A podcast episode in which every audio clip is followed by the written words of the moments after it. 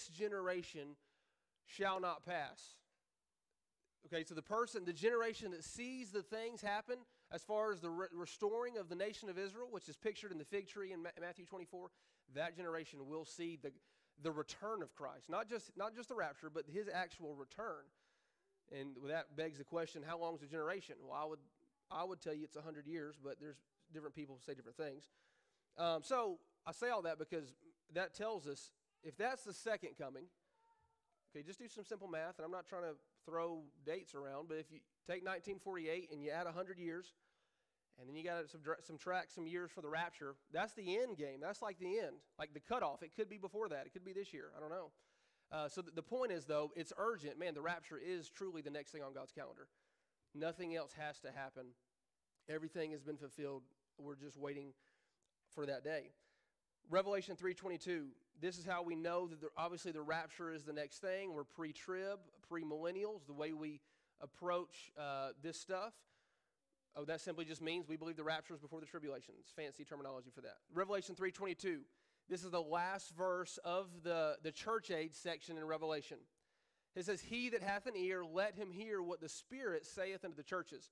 Okay, that's a big deal because after that verse right there in Revelation 3, you never see the word church appear going through the book of Revelation. Why is that? Well, because, man, we're in a parenthesis right now, which is the church age. And then after the rapture, okay, he, he he's moving his attention back to Israel. Re, uh, Revelation 4 1. Okay, so you see the last reference of the church in Revelation 3. And by the way, that's the same chapter which we see are the call to the Laodiceans, which is the time frame that we live in. Then Revelation chapter 4 it says this John's a picture of the church. He, remember, he's the disciple in whom, whom Jesus loved. Okay, well, uh, the body of Christ, it, Christ loves the church according to Ephesians 5. So after this, I, John, picture the church, looked, and behold, a door was open in heaven. And the first voice which I heard was as it were of a trumpet talking with me and said, Come up hither and I will show these things which must be hereafter. Okay, that's a picture of the rapture. So that's how we know, eh, eh, of course, in the layout of the book of Revelation, that that is the next thing coming. Okay, we're at the end of the church age now, and we're waiting for that reality of Revelation 4 1 to take place, which is where the church is raptured up in the clouds with Jesus Christ to be in his presence forever after that.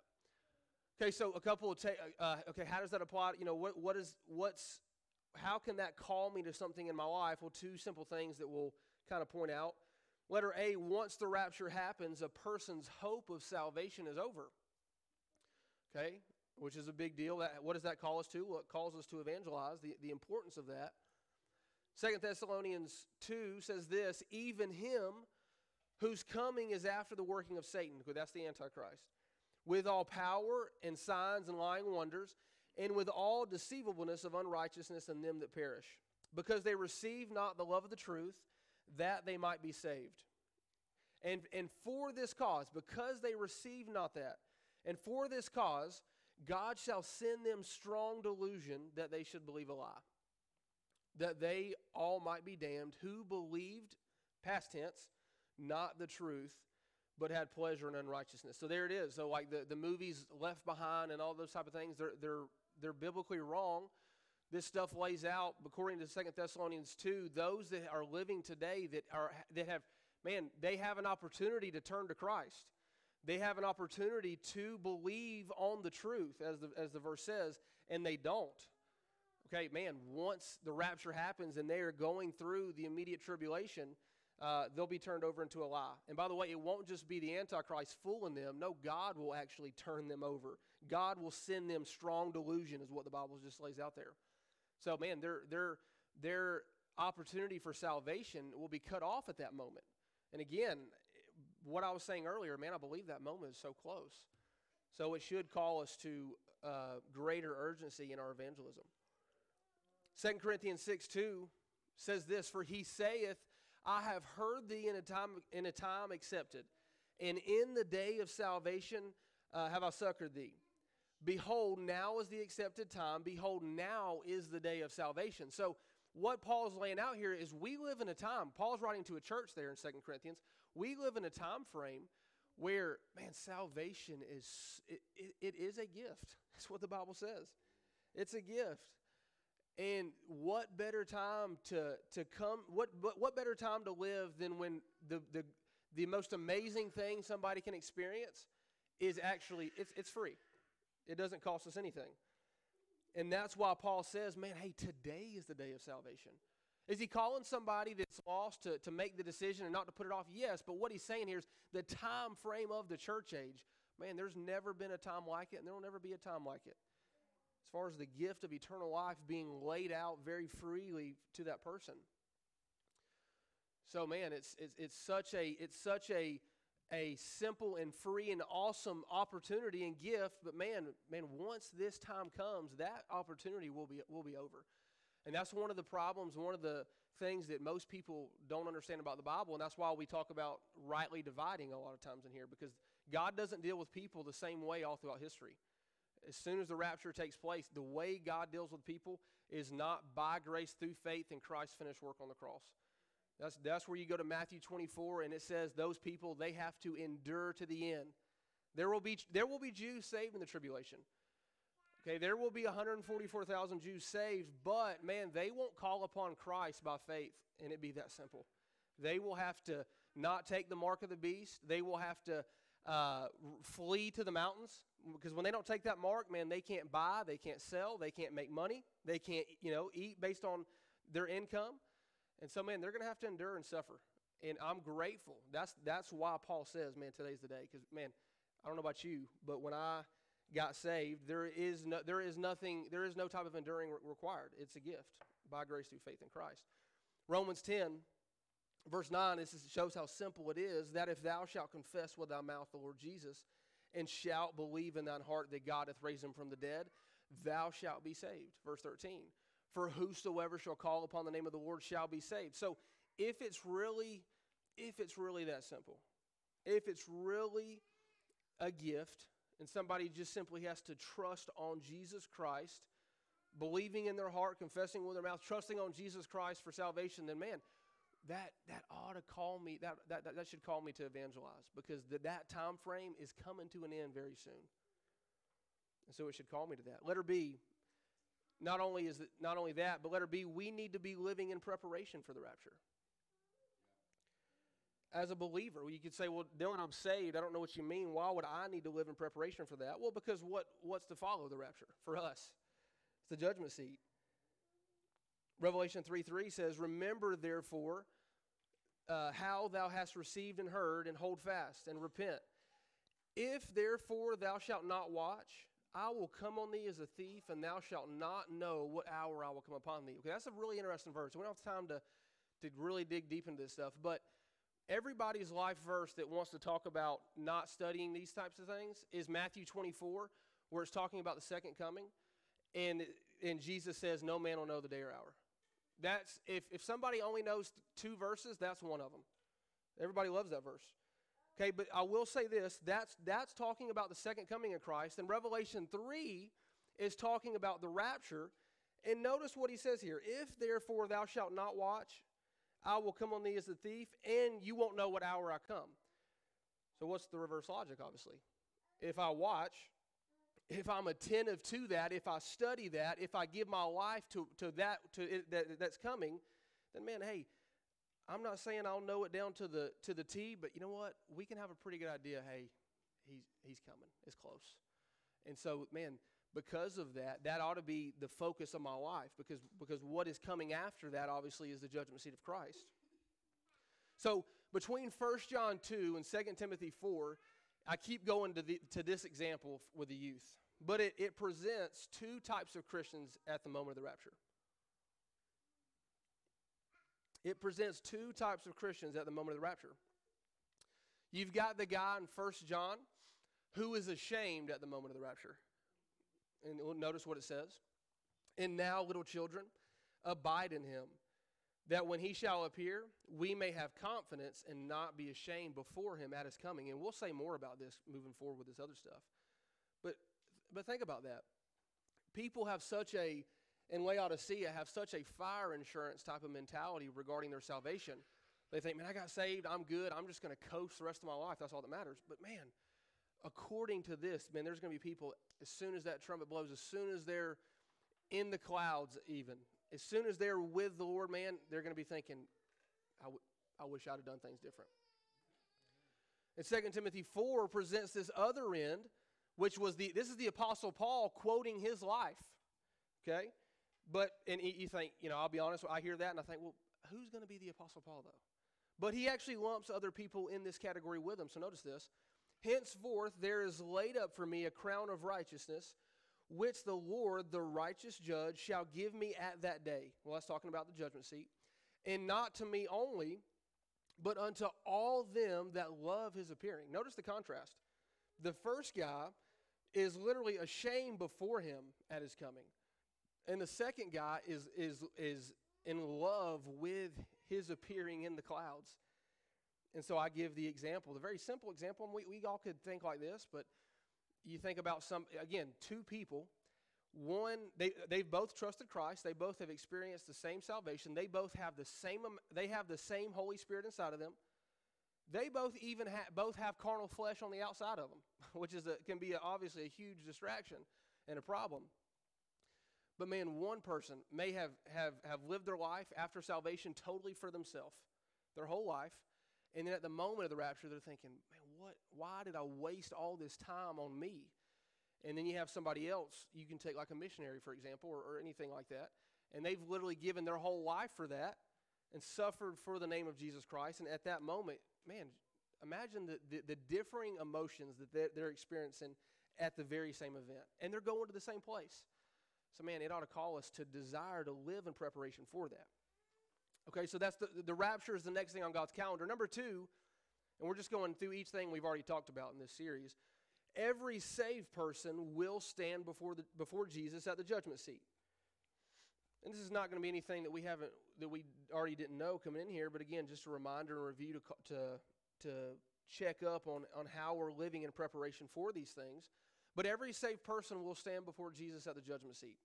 2 Corinthians 5:10 and, and, and you know we, we love the fact that we have a bible that we can believe every word right and so if we believe every word we have to believe it even when it's uh, it, it, it calls us to something that is less fortunate like 2 corinthians 5.10 but notice for we that's believers must all okay not some not preachers not pastors not missionaries not sunday school teachers we must all appear before the judgment seat of christ that everyone may receive the things done in his body according to that he hath done, whether it be good or bad.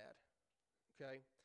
And the first thing that I've reminded the teens of, and we'll talk about tonight here, is just because in case someone doesn't understand this, letter A, lost people will still be judged, but they'll be judged at the great white throne judgment. Okay, why do we go there? Well, we want to make sure everybody understands that it's not like, well, if you're on the edge of uh, or we have a loved one that's on the edge of trusting Christ, and they're like, "Well, if I got if I trust Christ, I'm going to have to go through that." Well, you'll have to, as a lost person, will have to go through something too. It'll actually just be a lot worse. So, lost people, everyone, everyone that is living and breathing or has lived and breathed, they will have their day before the Lord. It'll just be at, at the great white throne judgment for those that currently live in this dispensation that are lost and die without Christ or it'll be the judgment seat of Christ if you live in this dispensation and have trusted Jesus Christ. Okay? So Revelation 20, what is the what is that the end result of the great white throne judgment? Well, notice. And I saw a great white throne and him that sat on it, from whose face the earth and the heaven fled away. And there was found no place for them. Verse 12, and I saw the dead, small and great, stand before God, and the books were open and another book was open, which is the book of life, and the dead were judged of those things which were written in the books according to their works. Verse 13. And the sea gave up the dead which were in it, and death and hell delivered up the dead which were in them. So what's happening here? Well, there's obviously people that we that uh, hopefully we don't know, but people that have lived in in the last uh, 2,000 years that have not trusted Christ and they've already died. Okay, so where are they at today? Well, they're in hell. But even though they're in hell, they will still have to account for their life before the Lord. So, what happens is they will be taken up out of hell during this moment in Revelation chapter 20 and will stand eyeball to eyeball with the Lord and be judged. And then death and hell will be cast in the lake of fire, which will be the permanent uh, place of, of, of, uh, of them where they, will they reside the rest of their, their life for eternity. Okay, and it says this is the second death. So everyone will be judged. It just depends on which judgment the, our loved ones will be at. Will they be at the great white throne judgment because they never trust Christ, or will they be at the judgment seat of Christ? And then letter B, very simple, very obvious, but as believers, the judgment seat of Christ is the most important event of our existence moving forward. So, back to the first point that we need to live in preparation for the rapture. Why do we need to live in preparation for the rapture? Well, because as soon as that rapture happens, we're going to the time frame which is the, the biggest deal of our lives. The biggest deal of, of, of our eternity, of everything. 2 Corinthians 5:11. Notice what he says. Knowing therefore the terror of the Lord, we persuade men. Okay, now that sounds like a verse that is calling the lost to get saved, but it, it's not. It actually follows up from the verse that says we must all appear before the judgment seat. And Paul says, hey, because you, you will stand before the judgment seat, knowing therefore the terror of the Lord, we persuade men. Okay, so in other words, man, we're trying to, Paul's out there trying to motivate people. Okay, Paul in, in, in 50 AD was trying to motivate Christians to, to live a certain way, to surrender their lives in a certain way because, man, he knew what was coming. And it, it, he wanted them to, to take heed to how serious that was. And so, Paul, who is our model, lays out this testimony in Philippians chapter 3, where he says, Yea, doubtless and I count all things but loss for the excellency of the knowledge of Christ Jesus my Lord, for whom I have suffered the loss of all things, and do count them but dung. Okay, how do you get to that place? Like, I, honestly, you know, Wednesday night crowd, few of us here tonight. How do, you, how, do you, how do you get to that place where you can actually, he's suffering things. He's not just like, he got, you know, some of his friends bailed on him, or, you know, he's got problems with his wife. He didn't have a wife. No, he literally is suffering things that, that, things that when he's writing this in philippians 3 he's, he's in prison. He's been beaten in his life. How, how did paul eventually die? Well he was beheaded. He was a martyr. He's gone through some crazy stuff in his life. He's suffered shipwreck all these things. And he says that he counts them but dung. Like it's not a big he's just like man it's, it's waste. Just everything other than jesus christ is waste.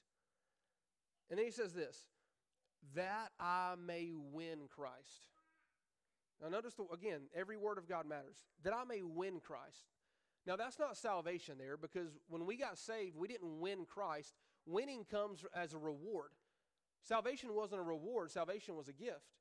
And so, what he's talking about here is he's talking about that what he's going to win, what he's going to earn at that day when he is face to face with Jesus Christ at the judgment seat. And he's saying, Man, that I may win him. So he's saying, Man, one, one preacher used to say it like this that I listened to he, very simple way of thinking about it. He says, I want to do now what I'll be glad I did then. And that really is the way we ought to live our life. It, it may be hard at times. It may, again, there may be some suffering in the midst of that, as there was with Paul. And we probably will never experience even a fraction of that. And I'm not saying I'm great. I'm not. I'm very grateful for that. But at the end of the day, man, Paul had his sights on what was to come. And then verse 13, brethren, I count not myself to have apprehended, but this one thing I do. This is how we get that, this is how we get that mindset. Okay, this is how we get that focus on, on giving our lives to the judgment seat of Christ. But this one thing I do, forgetting those things which are behind and reaching forth unto those things which are before. I press toward the mark of the prize. There's, there's, there's the winning Christ for the prize of the high calling of God in Christ Jesus. And that's the only thing we can do. I can't control years that I have wasted or maybe years that you have wasted. You can't control that. If you've wasted them on the world or yourself or whatever that is, there's nothing we can do about that. But moving forward, we can set our sights on the prize of the high calling of Jesus Christ. So that at the judgment seat, man, we, it can be a profitable time.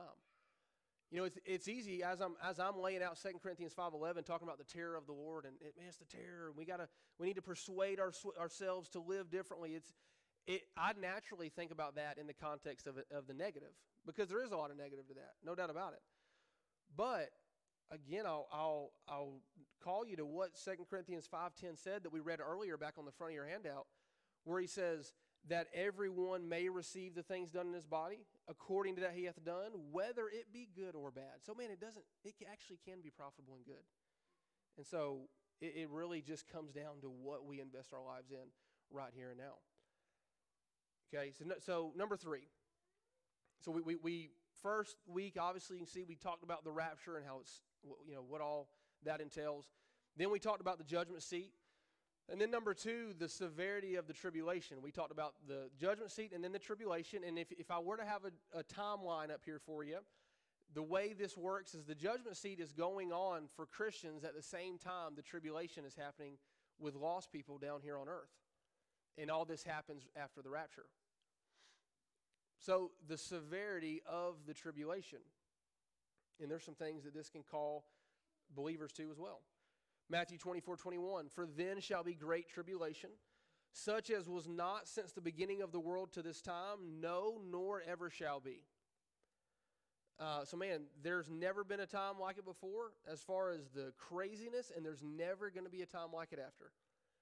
So, letter A, two simple things. It will be severe. Why it will be so severe? Well, it'll be severe because the Antichrist will be on earth. Matthew 24, 15.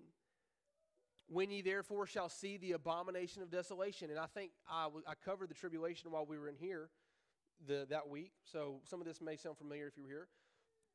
But the abomination of desolation, what is that? Well, it's spoken of by Daniel the prophet, and it says, Stand in the holy place, whosoever readeth, let him understand.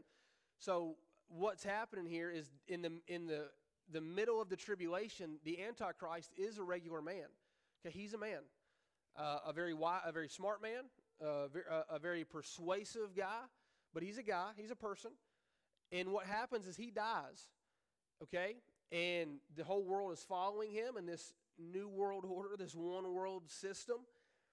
And he dies, and he dies of a deadly head wound. You see that in Revelation 13 3. And I saw one of his heads, as it were, as it were wounded to death. And his deadly wound, okay, it, it killed him. And his deadly wound was healed and all the world wondered after the beast. Okay, so this Antichrist resurrects, is what happens. And I said this last time we were talking about this, but the, the old, like the old timers, they didn't they never understood like how's the whole world going to be able to see this. But we know to now today with TV and with social media, I mean how everybody can see anything going on in the world 24 7. This is how we work today. Um, so he will this deadly head wound will be healed and he will resurrect. And it shows us what's happening in Second thessalonians 2 and this is the importance of comparing scripture with scripture. But it says this for the mystery of iniquity doth already work. Only he who now letteth will let until he be taken out of the way. Verse 8 and then shall that wicked be revealed whom the Lord shall consume with the spirit of his mouth and shall destroy with the brightness of his coming. So Second Thessalonians is saying it like this man, that, that man has to, the Antichrist has to be taken out of the way. How does, he, how does he get taken out of the way? Well, he dies. Okay?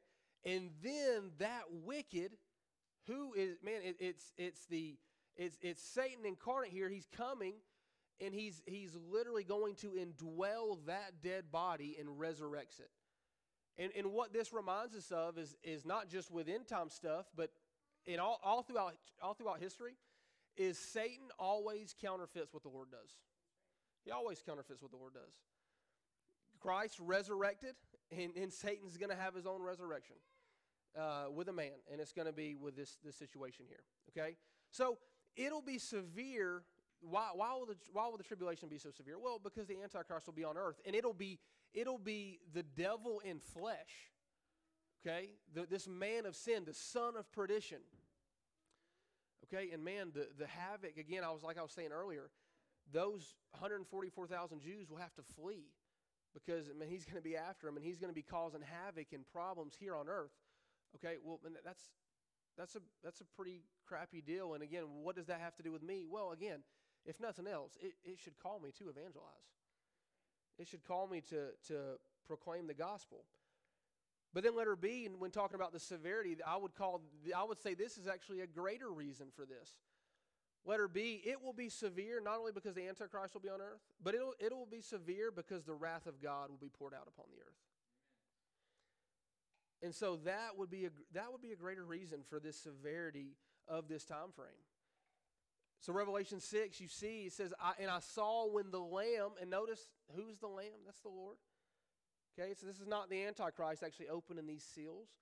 And when I saw the Lamb open one of the seals, and, and I heard, as it were, the noise of thunder, one of the four beasts saying, Come and see. Okay, well, what's in those seals? Well, verse 17, the last verse of the chapter says, it's, it's opening the wrath. It, it's these, these seals that are containing God's wrath. And then notice what it says in verse 17 For the great day of his wrath is come. And notice this. And who shall be able to stand? Man, it's going to be such a horrific time frame. And again, back to that Second Thessalonians 2 thing. Man, all it's somebody that we know because we believe the rapture is so close. I'm telling you, it's so close somebody that we know that we interact with today on a daily basis could be here and experience those things simply because they would not believe on the truth. And, I would, and honestly, I would hate to think they didn't believe on the truth because I was, I was too fearful to even let them know what the truth was. And so it should, it should, it should convict us and call us to that. Okay, so it will. It, this this time of tribulation will be very severe. And then and then uh, number four. And I, will be honest, I feel like this may be something uh, I probably should have given a little more time for. But this is probably when I was laying this out last week with the teens. Out of everything we've talked about so far, this is the thing that people talk about the, the least. And letter four, or number four, that is the purpose of the marriage supper of the Lamb. The purpose of the marriage supper of the Lamb. So again, back to my imaginary timeline here. Okay, the very next thing on God's prophetic calendar is the rapture. Boom, rapture happens. Church is gone. During those seven years, the, the church will be experiencing the tribulation. I mean, uh, I'm sorry, that somebody's going to take that, and if we were a big church, somebody would take that and say we're heretical.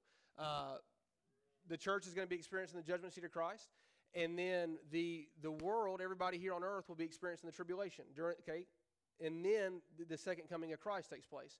But right before the actual second coming, you have this deal the Bible lays out in Revelation 19, which is why I told you to turn there, which is the marriage supper of the Lamb. And, you, and I'll be honest, when I was a kid, I would hear preachers talk about this, and we would lay out some things about it. And I always, they would always just talk about like everything that was said about the marriage supper of the Lamb, at least for me when I was a kid, was somebody, some preacher would say a food they liked, and they would say, "Man, I hope they have that at the marriage supper of the Lamb." and then they never, never would talk about any, anything else about it. And I was like, what is what is that? Like, you know, are we just are we just eating for the heck of it? Like, what does that mean? Uh, so, but there actually is a purpose to it, and it actually has something. It, ha- it has what we'll experience then has uh, is greatly affected by what we do now, just like the judgment seat. So, number four, the purpose of the marriage supper of the Lamb. Look at Revelation 19. He says, "Let us be glad and rejoice." and give honor to him, for the marriage of the Lamb has come, and his wife, ha- uh, his wife hath made herself ready. And to her was granted that she should be arrayed in fine linen, clean and white. For the fine linen is the righteousness of saints. And he saith unto me, Write, blessed are they which are called unto the marriage supper of the Lamb. And he saith unto me, These are the true sayings of God. Okay, and this what so what happens is we go through the judgment seat of Christ and then we come to this time frame of the marriage supper of the lamb and this proceeds right before the second coming okay so you can you don't i don't have this on the screen but i just read verses 7 through 9 but then if you actually look at verse 11 in revelation 19 that's where it says and i saw heaven open and behold a white horse and he that sat upon him was called faithful and true and his righteousness uh, his righteousness doth judge and make war and then uh, throughout that, that is where he is actually coming back and we're following him, that whole deal, coming back here to the earth. And that's what sets up the millennium. Which, by the way, as much as we talk about it, that is the whole theme of the Bible. So, like, another reason for people to say, you know, I don't know why you study that. It's kind of a waste of time. Well, it, it's actually the theme of the Bible. like, it's two thirds of the Bible is about that, uh, about that day. So it's a big deal according to the Lord. So, uh, so what is the whole purpose of this marriage supper? Well, letter A, or well, let me say it like this: this is actually the consummation of our marriage to Jesus Christ. Okay, so and when I say that, it's easy to think, well, I thought we're already the bride of Christ. And, and, we are. That's what the Bible says, according to Ephesians. We are his bride. But letter A, this is the way I would lay it out to you. we are currently espoused to Jesus Christ. 2 Corinthians 11 2 says that. For I am, Paul says, I am jealous over you with godly jealousy. For I have espoused you to one husband, that I may present you a chaste virgin to Christ.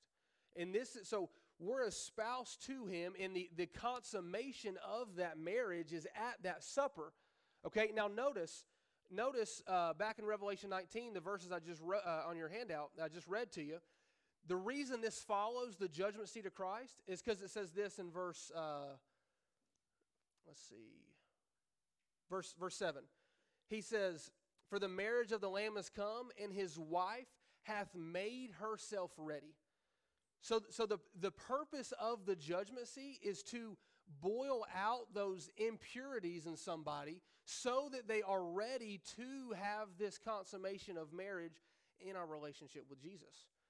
That's the that, that is what is happening. That is how his bride is making herself ready, is through the judgment seat.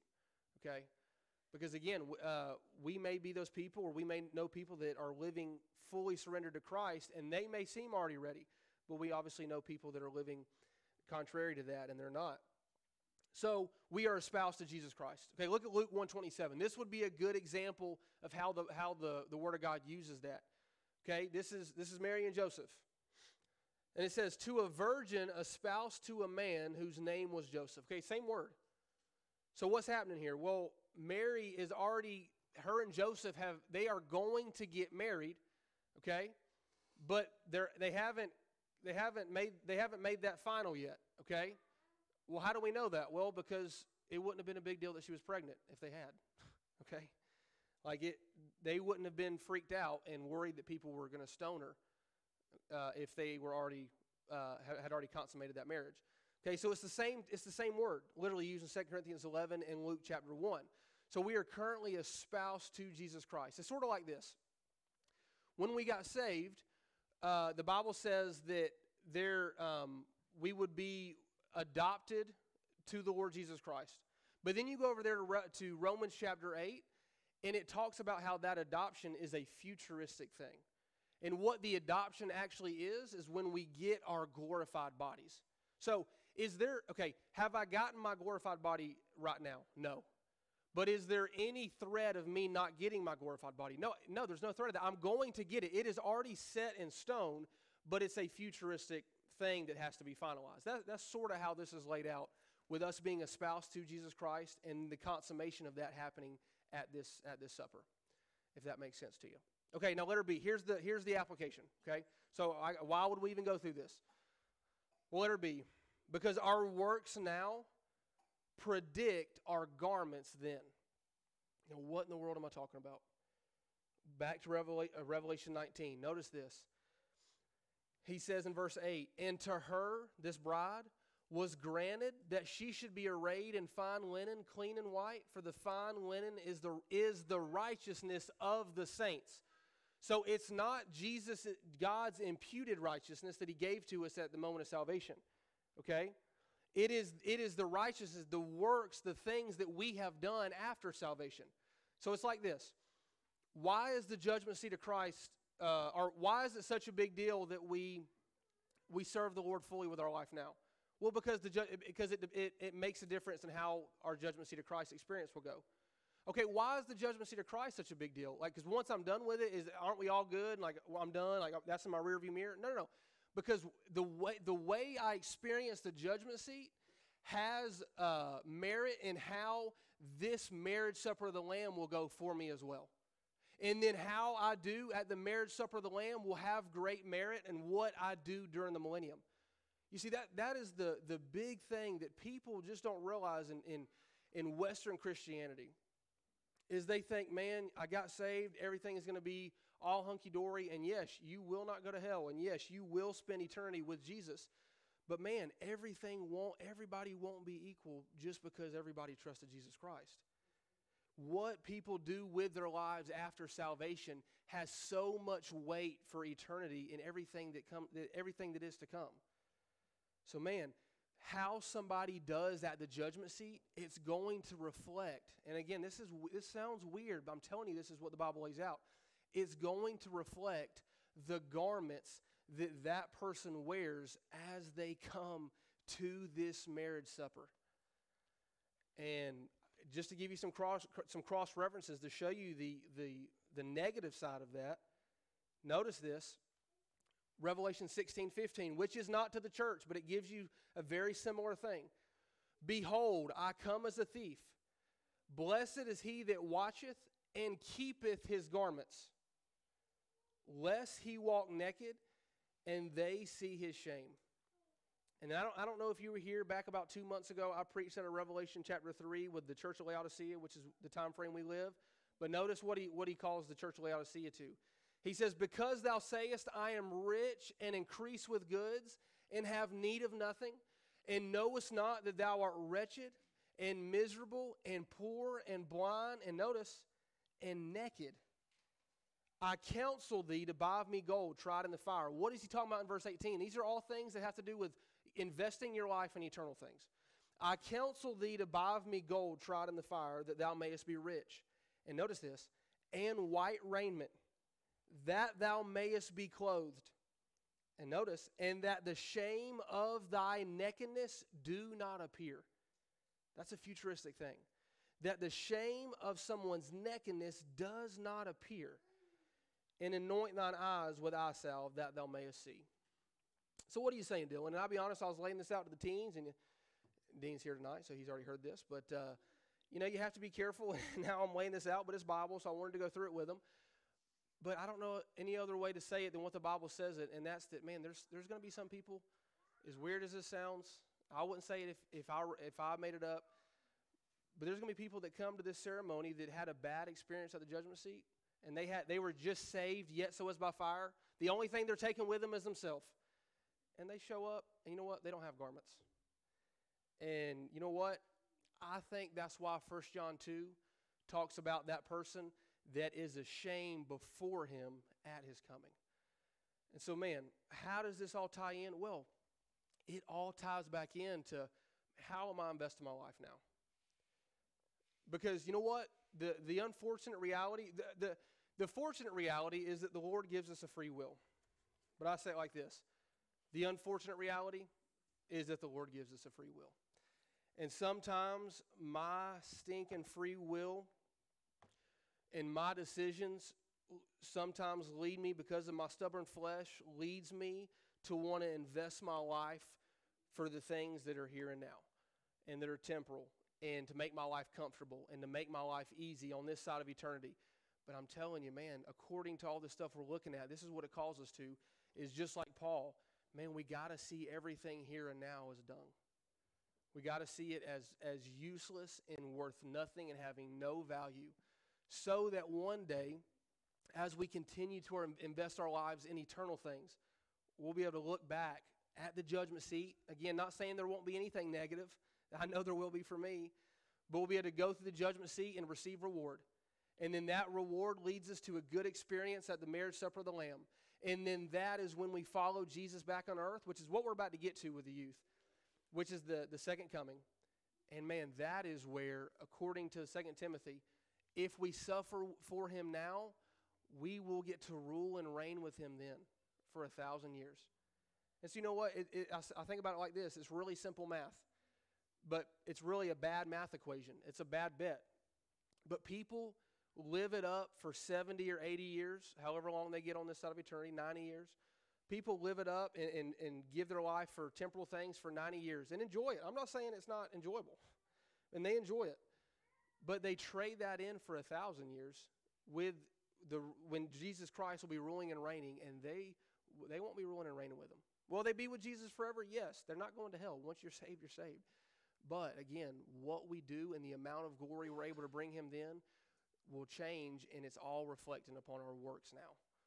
And so this is what this stuff calls us to. So hope that makes sense to you. If I said anything crazy that you disagree with or whatever, uh, don't come tell me. No, I'm kidding. You ask questions. That's cool. All right, let's pray. Lord, thank you for tonight. Thank you for your word. Lord, I thank you truly that, that you've revealed these things to us. Uh, Lord, I thank you that you have actually let us know. It's, it's an open book test. You have let us know what is to come so that we can prepare our lives now for that time.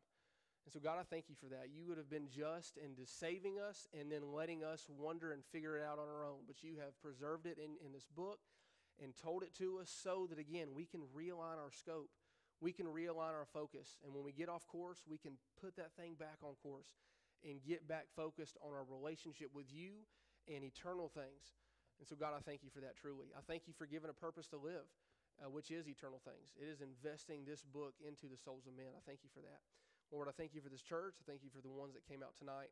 God, I pray that if anything, these things would be an encouragement and a, and a further charge. Obviously, this is the Wednesday night crowd. This is the faithful, the faithful. So, I mean, nothing in in uh, a negative thing, but just a, a call to to uh, motivation. So, Lord, I pray that that would happen. I pray that you would uh, bring us back safely on Sunday and you continue to bless our church. In Jesus' name, I pray. Amen. All right.